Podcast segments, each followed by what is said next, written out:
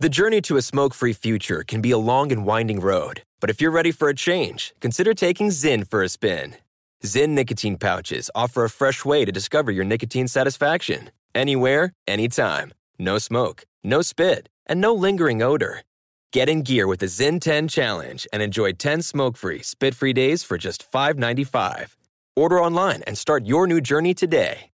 Warning this product contains nicotine. Nicotine is an addictive chemical. Pause for a big thank you to our partner making today's program possible. It's Dexcom. With the new Dexcom G7, you get better diabetes results without those awful finger sticks. It sends your glucose numbers to your compatible phone or to your watch so you can always see where you are and where you're heading. See how food and exercise affect your glucose. It makes it easier to spend more time in range and lower your A1C. Take more control of your diabetes with the number one recommended CGM brand. It's so easy to get started today at Dexcom.com. Dexcom.com. Dexcom data on file 2023. If your glucose alerts and readings from the G7 do not match symptoms or expectations, use a blood glucose meter to make diabetes treatment decisions. For a list of compatible devices, visit dexcom.com/compatibility. Thanks Dexcom for being our partner.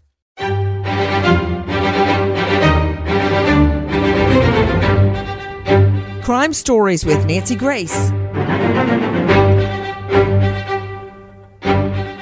Bryan Kohberger. Believe it or not, he probably knows that we're talking about him right now, and I'll tell you why. It has emerged in the last days that Kohberger has his own jail cell with his own TV, including cable, and that he is obsessed with watching any and all coverage about, guess what, himself. That's right. Right now, Bryan Kohberger, who was charged in the murders of four Idaho college students, is probably enjoying finding out that we're talking about him. It almost makes me not want to talk about him. But that said, I want to share with you what all we have learned about Kohberger's life behind bars, including, of course, endless hours of coverage about himself. We know a lot more, but I want to start with that. And joining me is high profile lawyer out of Jacksonville, Florida, and former FBI agent Dale Carson. Dale, thanks for being with us. What do you think about Kohberger watching endless hours of coverage about himself? I'm just stunned that he has access, free access to the media here in Jacksonville, Florida the inmates in the county jail don't have access to any of that information, television or newspaper. So that was a restriction that was put on in the 1980s. And it just seems unusual because it gives him ideas and access to a great many bits of information, which he might later use in order to defend his innocence, his guilt. Um, I'm just thinking about what you said. I want to and I'm going to circle back to everything, all the amenities he has behind bars. I've been to the jail. Um, it's it's not a big jail, and I understand that they wake the inmates up with soft music. They let them have pizza night on Friday night. I said that to the twins. Hey guys, you want to have pizza night? They're like, yay! Because they don't have to eat broccoli again. Uh, we eat it so much it has a pet name, Broggle. But um, hey, my son is six foot five, so don't knock it till you try it. I've done it all. I've made, I call them Martian muffins when they were little because I made it with broccoli and they were green. We have broccoli roasted. we have it stir fried. We had it stir fried last night with uh, golden raisins and cranberries which my son John David picked around all the raisins and cranberries. I don't know how he's six five, but wait, how did I get off on broccoli? Oh yeah, pizza night. How dare they give this guy pizza night? But soft music wake up. Really? But that said, he also is in his own cell, segregated from other inmates there at Latah County, and has his own TV and basic cable.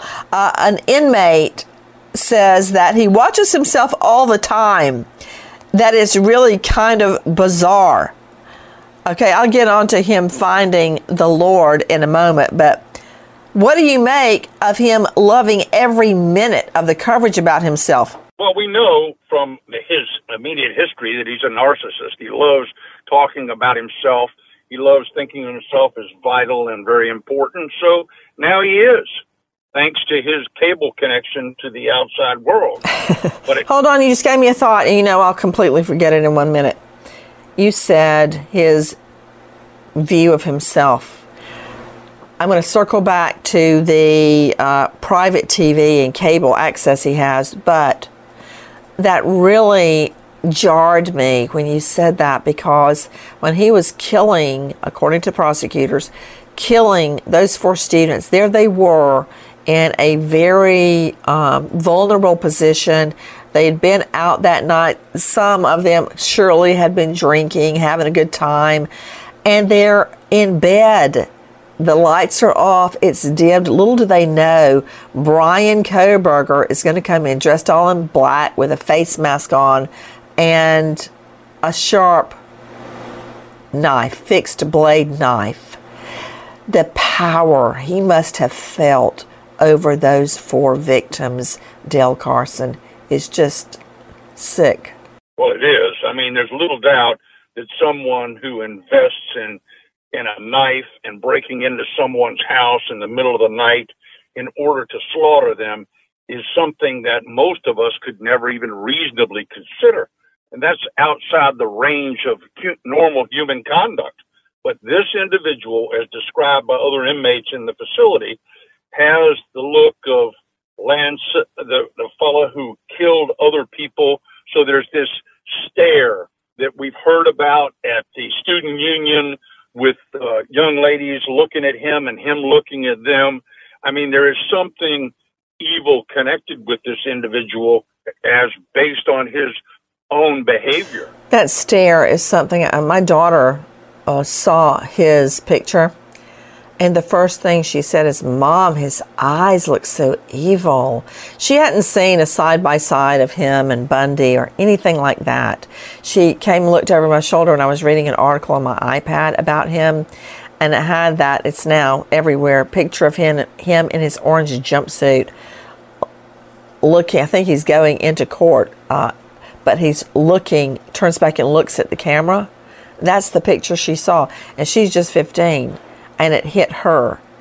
Um, but back to him watching every minute of coverage, it makes me think of other serial killers such as BTK, Bind, Torture, Kill, Dennis Rader, who actually was communicating with the media.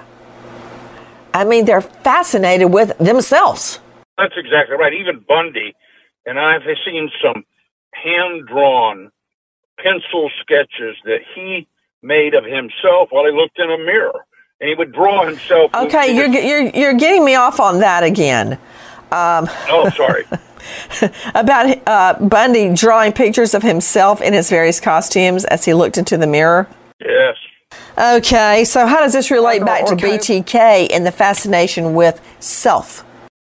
Well, I, I think they grow up in an environment, and I'm not a psychiatrist or a psychologist, but I know enough to know that they grow up in an environment and they're different than everybody else. And that's what sets them apart, sets them in a world of their own. And so it's it's something that we that we interviewed a number of serial killers back in the 80s, and all of them had similar characteristics. So part of that similar characteristic is that they're loners. Oh, what, what, what characteristics? Don't you know? Build me up just to drop me flat. What? What? What? They're they're loners. They are not engaged with other groups. They tend to be by themselves, and they tend to focus on the evil parts of, of the world. And they violence is something they're interested in. Sexuality is something that they're interested in. All of those things morph into what we today are calling incels. So these are individuals who simply cannot have a legitimate relationship with other humans, particularly of the opposite sex.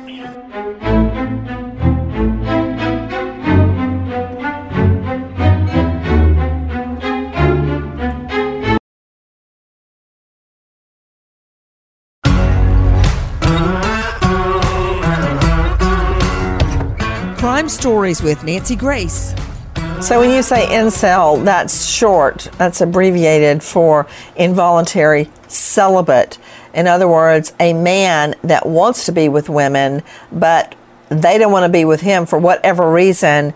He is not having sex with women. He's not dating, no matter how much he wants to. Of course, the seminal case is out of California, Elliot Rogers, whose father was a famous director, as I recall and he opens fire on the college campus and also releases, I guess, on YouTube many of his incel rants about how much he hates women and why are they with this guy or that guy instead of with him. Listen.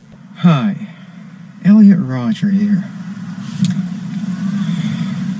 Well, this is my last video. It all has to come to this. Tomorrow, is the day of retribution. The day in which I will have my revenge against humanity, against all of you.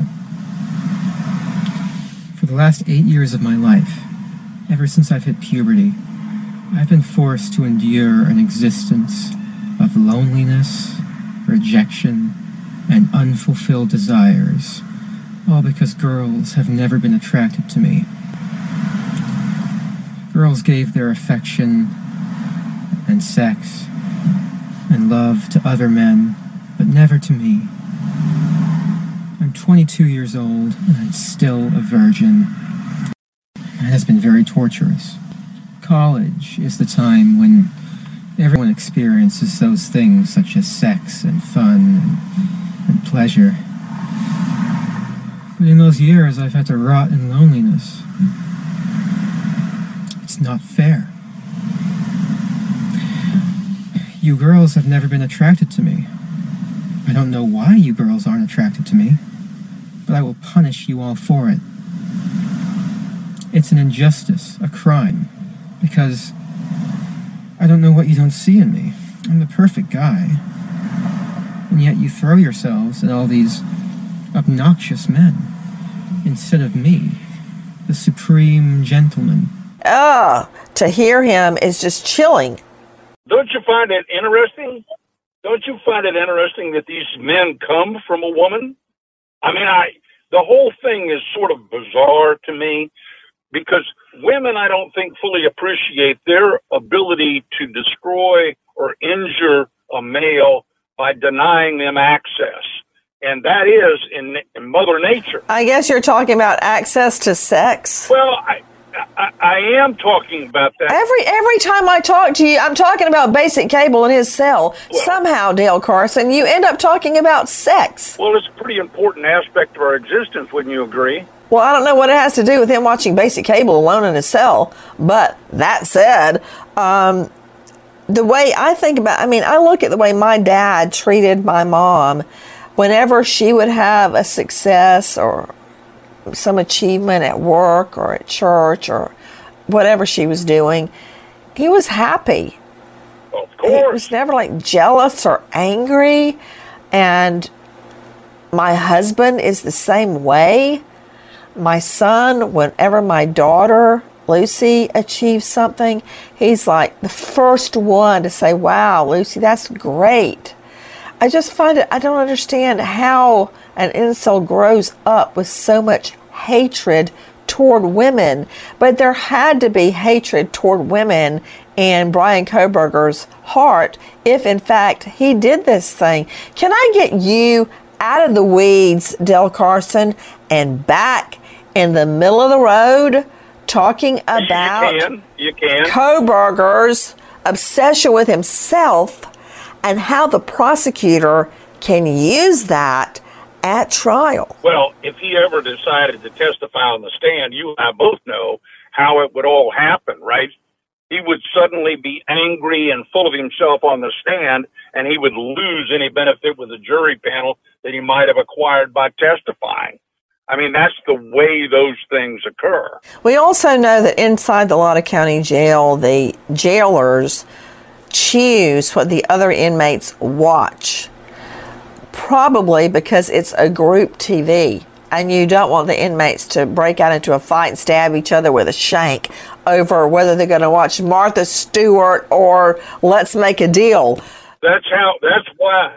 That's why they stopped having inmates given access to the the internet or at the time uh, cable in in the Jacksonville jails because they would fight over what channel was to be displayed. And here, Kohberger's got his own private delivery service with cable. I mean, it's incredible. Why would you do this? Well, wait a minute. It's not really that hard to imagine. If you could see my son, he wants to watch kung fu and action, and I'm on his side. Don't tell Lucy. And she wants to watch Vampire Diaries, and uh, she wants to watch um, Gossip Girl and uh, Gilmore Girls. She's all about Rory and where's Rory going to go to college. So, and they have, let me just say, very strident discussions about what's going to be. Well, my husband and I just want to watch a Father Brown and fall asleep. But that said, I can imagine hardened inmates you know, literally stabbing each other with a homemade shank over whether they're going to watch. Uh, is as the world turns, or, or that is that even still on, or is that off? no, it's not on. Okay, a soap opera or whatever, a talk show. I can I can definitely see that happening. But my point is, Kohberger has his own TV, and he gets to pick what he watches as opposed to the other inmates. That's not right. No, no, it's not, and it does show uh, a favoritism toward his situation, which is he's in custody for slaughtering four people. We also know that he has not asked for mental health counseling, but he has, quote, found God behind bars. Can I tell you a funny story? Sure. Okay, I was a, a new prosecutor and I had just been assigned my own courtroom and I was handling all the state's business for that courtroom, which was a lot of a lot of felonies. So, okay, the way that courtroom worked is we would handle the jail cases first on plea and arraignment day because you know the inmates would come over on a bus and you wanted them generally finished by a certain time whatever business you were going to do with them so they could get back on the bus and get back in time so i would try to take the jailmates pleas and plea discussions first. And in this court, the defense attorney for each jailmate would come into a conference room. I would sit there, and then they'd bring in the inmate. And I'd go through the police file and what I knew about his record and get make an offer uh, on a plea deal. And it was usually a lot, and they usually wouldn't take it. I can't imagine. And then finally break down and take it as I'm striking. No, not after I started striking a jury. No more deals then. But that said, one inmate came in with a giant hand crocheted cross made, you know, out of yarn, I guess, hanging around his neck. Hair, probably. Uh, no, it was like red yarn or something. And I looked at him, I thought, you know what? This guy is clearly trying to turn his life around. He has found the Lord. So, you know, I'm going to take that into consideration in the deal. He's trying to turn his life around. So I told him that. I said, Did you make that? Why did you make that? What does that mean to you? Well, he gave me all the right answers. That said, can I tell you, that was on like a Thursday. The next Thursday, about 18 inmates came in with giant yarn crosses around their necks. yes, I was duped. I was duped. So now here it is again. Kohberger has found the Lord. What do you make of that, Carson? Well, I think Jesus occasionally lives in the jails because they don't have any hope. They know they're guilty, and you know, you got to pay the piper here on this This planet. better not be any kind of a Christ joke because I do not take very kindly to that. Oh, it's not a joke. If you've ever been in the old prisons, you'll see beautiful pictures drawn on the concrete walls of the Christ. I mean, it is true that that's all they have to look forward to because they know they're guilty. They know they're guilty, but you know, you got to give Caesar his due, right? And that's on this planet, and that's where he's got to pay the piper. And what happens in the future, if there is a heaven, which I hope there is, and I believe there is, then of course that's on him, but not for here, for us. For us today, if he's convicted of these crimes, he needs to suffer a maximum penalty. This is someone who does not need to be living among us any longer. I understand that he is given a private mass on Sunday. I've never heard that he or his family were very religious prior to this. Maybe they are, and I don't know about it. But he does go to Mass and he has deep conversations with the priest. Of course, Dale Carson explained why we will never know what those two were saying to each other. Well, that's a privilege, but, but it may only last as long as he's alive, right? Well, we're never going to hear what they say because the priest. Uh, Penitent. Peti- yes, penitent. Uh, client. That's, you know, priest parishioner what you say to your pastor or your spiritual counselor can never come into court. It's like an attorney client privilege or husband wife privilege. Absolutely, it is. And it, it's not the priest, well, I guess it would be the priest that would do it. But for instance, if a husband tells a wife, hey, I committed a murder, and she's called to the stand, it's the husband that calls the privilege. That's a privileged communication. You can't ask her about that.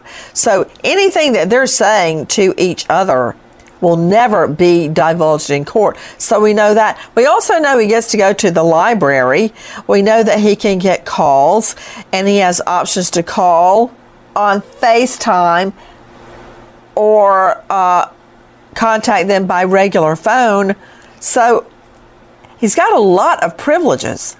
Well, he's got unique privileges that the other inmates are not enjoying because they don't have the same notoriety that he is. Because they haven't killed four people. That's exactly right. But I, I'm I'm telling you, I'm of the opinion that they shouldn't have access to the media because it simply allows them to generate their own. And as a defense attorney, you will have clients come to you and say, "Well, this guy only got this much, and this guy did this, and he said that," and it makes for a great deal of confusion because it's likely not often true, but likely that we know whether our clients are guilty or not.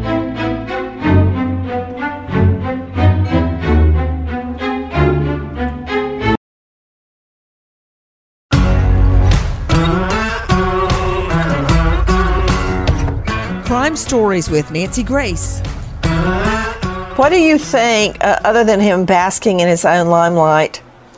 Um, what do you make of the fact that um, many within law enforcement are voicing the opinion that he is a perfect candidate for the death penalty? Well, I, I believe that there are certain people, as I said earlier, who should not be among us any longer, and we don't need to be supporting them. How to manage that, whether you empower the government to kill people, which we, you know, we don't want other people killing people. We don't want that but it's a, a big controversy. There are people who are deathly against, going to phrase, the death penalty, and there are those who are for it. My position, my, my position ultimately is that if you do something as horrible as what he's accused of doing, if you're the perpetrator of that, you no longer need to be among us. But I would like to interview him to find out something that we don't need to know, but I'd love to know is what motivated him.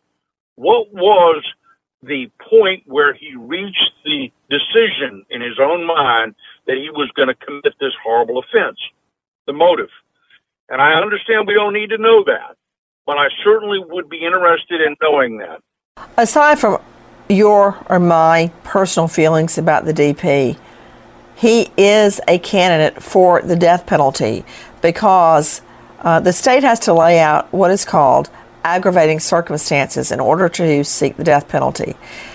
And one of those aggravating circumstances in many jurisdictions is mass casualties, which equals more than one dead body.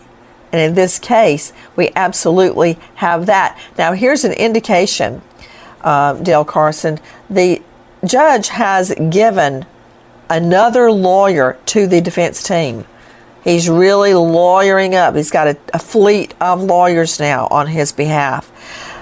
And to try or defend a death penalty case, the lawyers must be death penalty qualified.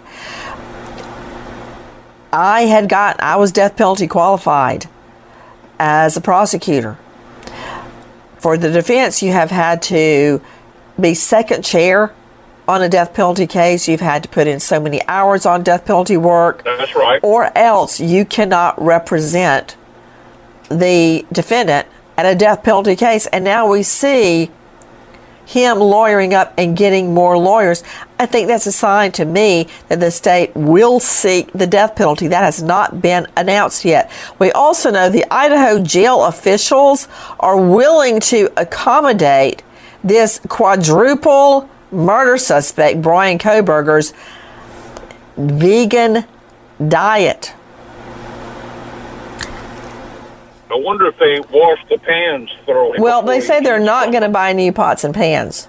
But you remember, he did make his mom and dad buy new pots and pans.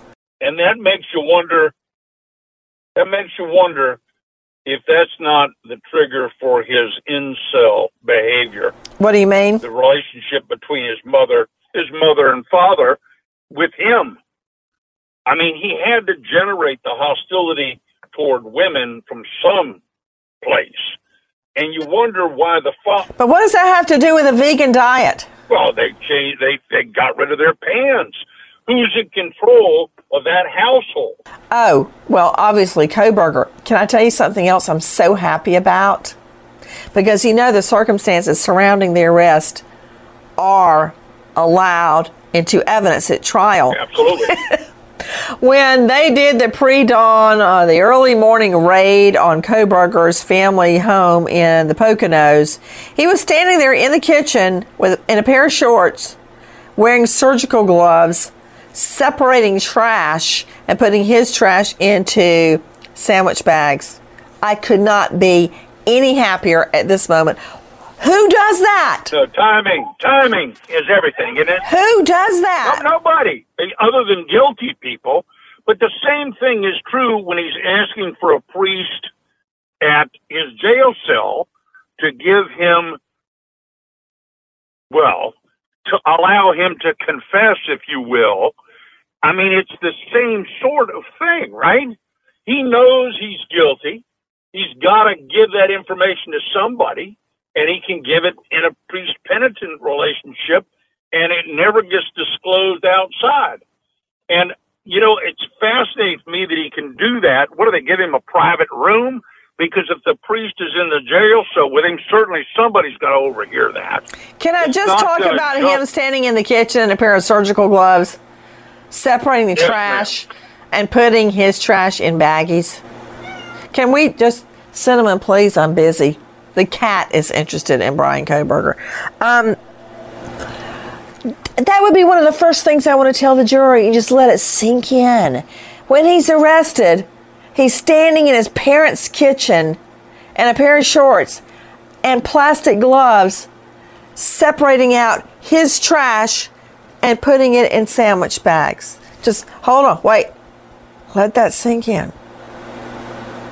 What in the H E double L? Why was he doing that? Obviously, because he was trying to Well, what- hide evidence. And he's trying to collect perhaps trophies as well. Think about that. Sadly, we're talking case- about it, and it's going to be online, and he's going to probably find out about it when he hops onto the computer in the library at the jail. And that will give him some time to think about it and come up with some zany theory about why he was doing it to give his lawyers at trial, which I think is going to be a death penalty case. Okay, Dale Carson. Any other thoughts you want to throw at me about Bryan Kohberger? And can you please, not about sex and not about incels, something else. Right. So, so one of the things that occurred to me is they've subpoenaed all this information from a variety of places and companies. And one of those thoughts that occurred to me is when you have Grubhub that's delivering food to places, if he was on their app and he had signed up to those programs, any of these delivery programs, and he's in the vicinity of that residence where these murders occurred, they would notice him that somebody wanted food delivered to that residence. And that can allow someone like Kohberger access to your residence when they're just delivering the food. They're going to see you, you're going to give them a tip, you're going to open the door, you might even invite them into the kitchen. Those are the dangers that we face today with the internet and these systems which don't verify. And of course, with Kohberger, if he announced that he was in fact a PhD student at a nearby college, he would pass any initial vetting that companies would do. How do you protect? I've got advice for everybody on that. Tell the driver, leave it at the door That's and smart, go right? away. Yeah. You've already put your tip in, so there's no need for you to have uh, personal interaction with the food truck. I mean, the food delivery. But you know what? What you're talking about. At first, I started to poo poo it, but didn't they order food that night? Absolutely, yes, they Cindy's did. saying yes, they did. and they ordered it. Before, no doubt, they that's a consistent behavior with right them. before the murders. Sure. Right before the murders. Dale Carson, uh, the the reason you come up with all of these really great ideas, former Fed with the FBI, now high profile lawyer, trial lawyer in Jacksonville. Okay, Dale Carson, we'll see if any of our discussion comes to fruition. And Kohberger, hey, we know you're watching. Goodbye, friends. Not you, Kohberger. Not you. Everybody but you.